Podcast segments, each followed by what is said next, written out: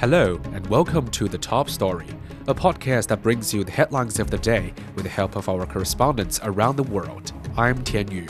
Coming up in this edition, Palestinian President Mahmoud Abbas is in Beijing for a four day state visit. NATO has begun its largest ever air defense exercise in Europe. And former US President Donald Trump is to face federal criminal charges in Miami. We begin in Asia. Palestinian President Mahmoud Abbas has begun his four day state visit to China. The visit comes as the two countries mark 35 years of diplomatic relations. Feng Yilei has more. Palestinian president's visit comes as a further testament to the strong bilateral relationship. In the next few days, the discussions between both sides will likely revolve around ways to deepen the friendly relations between China and Palestine. An expert told me that there is likely to be talks on potential people-to-people exchange projects after Chinese and Palestinian governments signed a memorandum of understanding on Belt and Road cooperation last year. And notably, both sides are also expected to explore ways for advancing the peace process between Palestine and Israel. As we await their upcoming meetings, it is important to note that China has been a long-standing supporter of the Palestinian cause, and President Abbas' visit to China follows President Xi's visit to Saudi Arabia last year, where he met with Abbas and pledged to work towards an early just and durable solution to the Palestinian issue. And China has also expressed its willingness to aid in the negotiation process with Foreign Minister Qin Gang in April, telling his Israeli and uh, Palestinian counterparts that Beijing was ready to help. And China was among the first countries to recognize the Palestine Liberation Organization and the State of Palestine. China has also consistently supported the Palestinian people's just cause of restoring their legitimate national rights.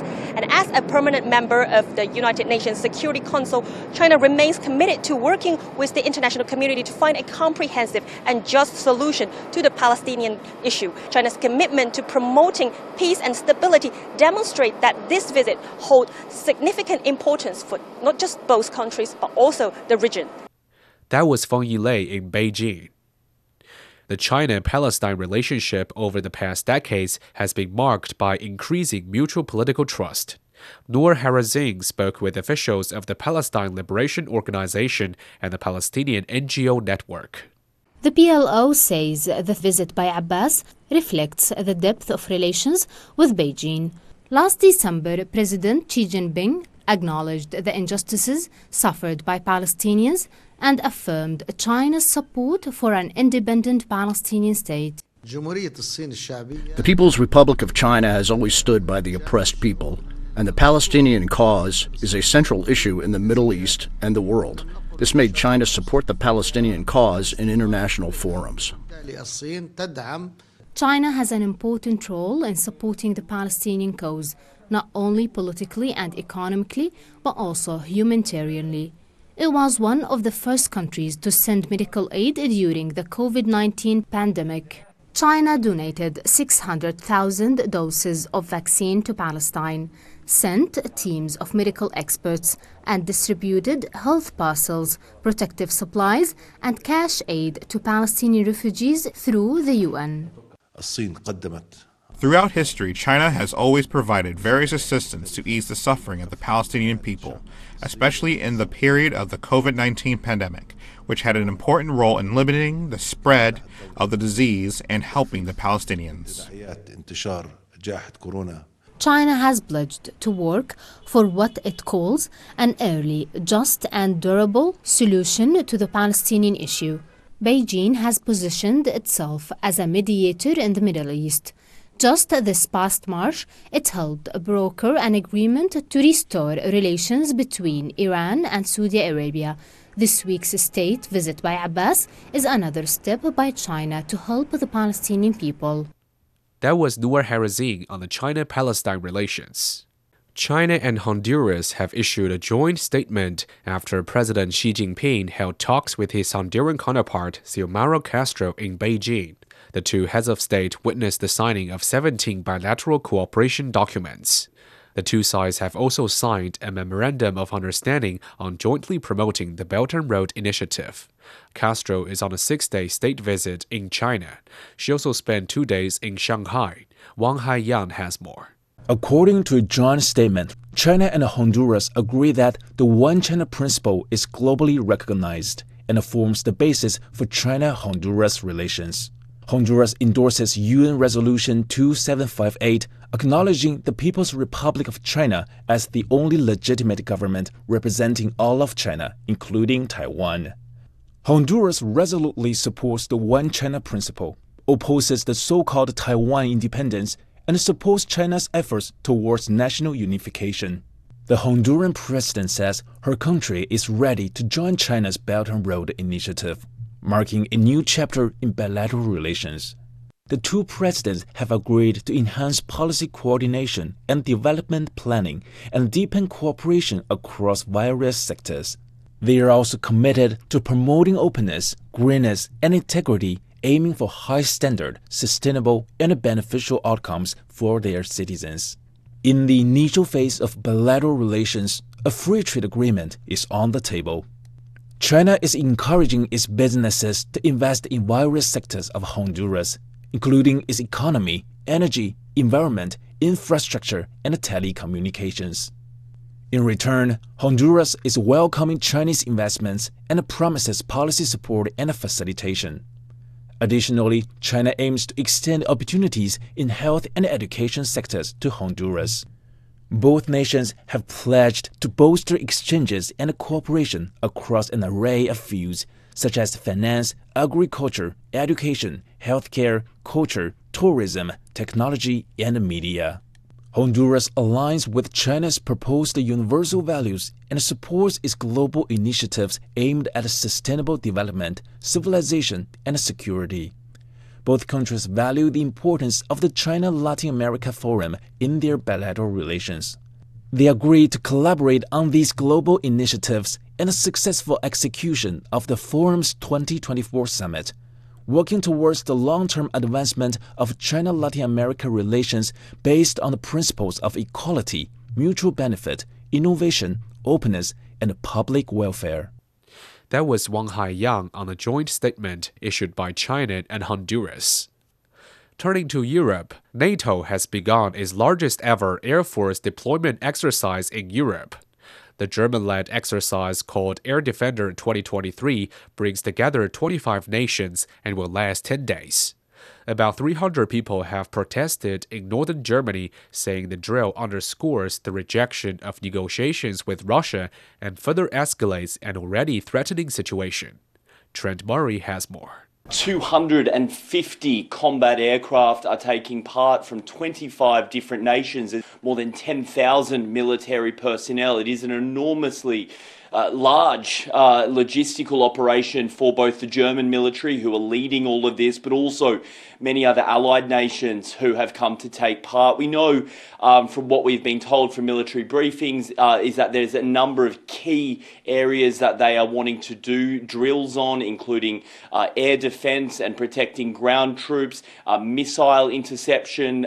We know there's also anti submarine warfare taking place, as well as crucially airfield evacuation measures. Uh, a lot of training uh, to be done. Uh, as I say, a huge logistics operation. Uh, uh, the lion's share of the aircraft are coming from the United States. Of the 250 taking part, 100 have been deployed uh, from the US. It was first conceived back in 2018, this initiative. So it's been in the works for some time, but of course, Europe looked very different back in 2018. So, what was then scenario planning is starting to feel, I think, a little bit more real for many of those military planners, especially those from places like Poland and the Baltics, given what has happened in Ukraine. Now, we know that the central theme and, and the message that's trying to be sent here is one of deterrence, but also one uh, of showing what a, a response to Article 5 would look at. Now, Article 5, as you might recall, is that quite crucial piece of NATO doctrine which says an attack on one is an attack on all. Military planners have been saying these drills are about showing what would happen in the unthinkable event that NATO was attacked, how all those European countries would work very rapidly and quickly together in response to that. That was Chad Murray on NATO's Air Force drill. In North America, former U.S. President Donald Trump has arrived in Miami to face federal criminal charges. He's accused of unlawfully keeping U.S. national security documents and lying to officials who tried to recover them. Philip Crowther has more outside the federal courthouse in Miami. Well, first of all, and most importantly, the uh, former president is expected to plead not guilty. That's not a surprise, of course, uh, ever since this indictment was unsealed and ever since Donald Trump himself announced it. In fact, he has said that he is innocent. He's been talking about this being part of political persecution of him, that this is election interference, as the former president as well. The reason, of course, being is that he's the front runner to get the Republican nomination uh, in the presidential race on the Republican ticket again uh, for the year 2024. He also says that this is part of what he calls a wider witch hunt against him. But what is there to expect this Tuesday from the president in terms of what he's going to do here? Well, he will be appearing in front of a judge here in this federal courthouse at 3 p.m. local time. The charges, we presume, will all be read to him, and that's when he will get the chance to plead not guilty. Don't expect, though, to see any photos or any video of him inside of the courtroom. They have been banned. A sketch artist will be there. That's probably all you're going to see. Former president himself has called on his supporters to come right here to protest in this case and to protest his innocence. That's why there's a little bit of tension here in the air as well. Uh, when a lot of Trump supporters come together, and there might also be counter protesters, those who might celebrate the fact that he's been indicted, well, then there is that tension and a fear of possible confrontations. The last time he was indicted, because he was in April already on state charges in New York City that had to do with those hush uh, money payments to a, a former porn actress in the year 2016. Uh, and in that, at that moment, his poll numbers actually went up. Fundraising went up as well. So the former President Donald Trump is going to stay in this race, there is no doubt about it. Some of his biggest opponents, the likes of the governor of Florida, Ron DeSantis, for example, have been defending him ever since this indictment was unsealed. Now, the only disadvantage that you might see from the Trump campaign's point of view is that the logistics of defending himself in court and running for president at the same time. That was Philip Crowther on the federal criminal charges against Donald Trump. Turning to Africa, a United Nations spokesperson says rebels in the Democratic Republic of the Congo have attacked a camp housing internally displaced persons, killing more than 45 people. The UN mission in the DRC has condemned the raid by members of the armed group known as CODECO on the camp in Ituri province. Chris Okamringa has more. The local leaders in Ituri say that uh, the group of armed men raided the uh, internally displaced uh, people's camp known as Lala at around 2 a.m.